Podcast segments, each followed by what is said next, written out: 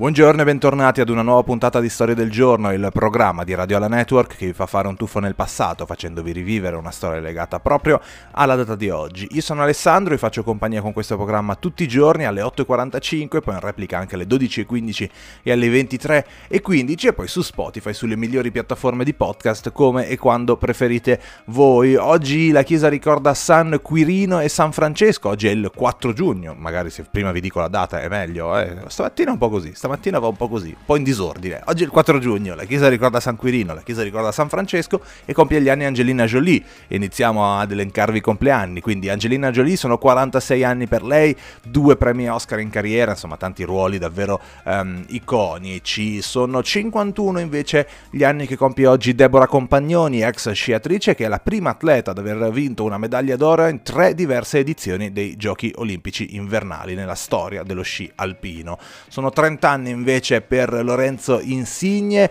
eh, capitano, bandiera del Napoli, due Coppa Italia, una Supercoppa, insomma poi sarà eh, uno dei protagonisti, speriamo, dell'europeo italiano e eh, quindi speriamo, speriamo che ci regali qualche grande soddisfazione quest'estate. Ehm, compie 39 anni Piff, conduttore, attore, regista, scrittore, insomma uno che ha raccontato la mafia in modo molto molto interessante e, e davvero molto eh, coinvolgente, molto, molto bello si potrebbe anche dire dire perché ha raccontato tanti lati che forse non si sapevano e l'ha reso eh, una cosa accessibile davvero anche a, a, ad ampies, ampissime fasce di pubblico, quindi gli va dato questo, questo grande merito. Oggi nel 1783 c'era il primo volo di una mongolfiera, mentre nel 1984 veniva pubblicato uno storico album, Born in the USA, di eh, Bruce Springsteen. Nel 1994, oggi purtroppo ci lasciava il grandissimo Massimo Troisi, mentre nel nel 1999 andava in scena la quattordicesima tappa del Giro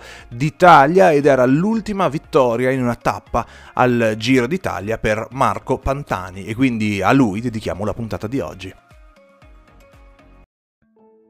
Sarebbe bello, parlando di Marco Pantani, fermarsi al 1998 quando raccontiamo la sua straordinaria carriera, perché fino a quella data sarebbe semplicemente la carriera di un ciclista straordinario, la carriera di uno che nel 94 è arrivato secondo al Giro d'Italia e terzo al Tour de France, che nel 95 è arrivato terzo al campionato mondiale in linea elite, di uno che nel 97 è arrivato terzo al Tour, di uno che nel 1998 ha vinto il Giro d'Italia e ha vinto anche il Tour de France riuscendo in una di quelle accoppiate straordinarie nella storia eh, del ciclismo, di uno che in quegli anni ha vinto un sacco di tappe, un sacco di corse anche più piccole, ma davvero fondamentali, di un ciclista clamoroso, di uno che davvero è entrato nella storia solo per i suoi incredibili meriti sportivi.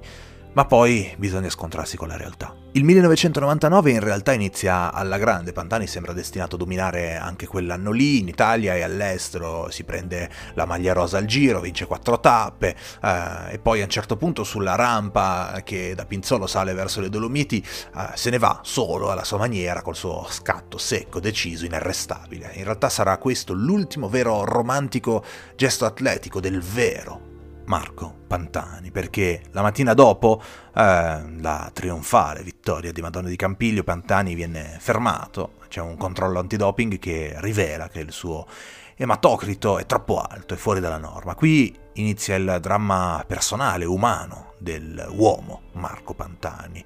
Eh, lui si proclama subito innocente, e però lascia la carovana del giro che insomma era praticamente già suo. La corsa riparte senza di lui. La determinazione dell'atleta però si rivela pari alla fragilità dell'uomo. Pantani è completamente distrutto. Da lì inizia una parabola discendente che vede Pantani incapace di frenare la propria discesa verso una crisi interiore. La fatica di ritrovarsi è insostenibile. Nel 2000 prova a tornare in gruppo, ma in realtà le, vigen- le vicende giudiziarie, l'ostilità dell'ambiente, probabilmente una serie infinita di fattori mentali non gli consentono uh, di ripetersi ai livelli di un tempo, ma dimostra comunque di essere un campione straordinario, dalla statura immensa, perché si, po- si propone come gregario di Stefano Garzelli aiutandolo a vincere il giro. Si alterneranno partecipazioni alle corse eh, con... Scarsi risultati sportivi e vicende giudiziarie che non gli permetteranno più di raggiungere il livello di prima.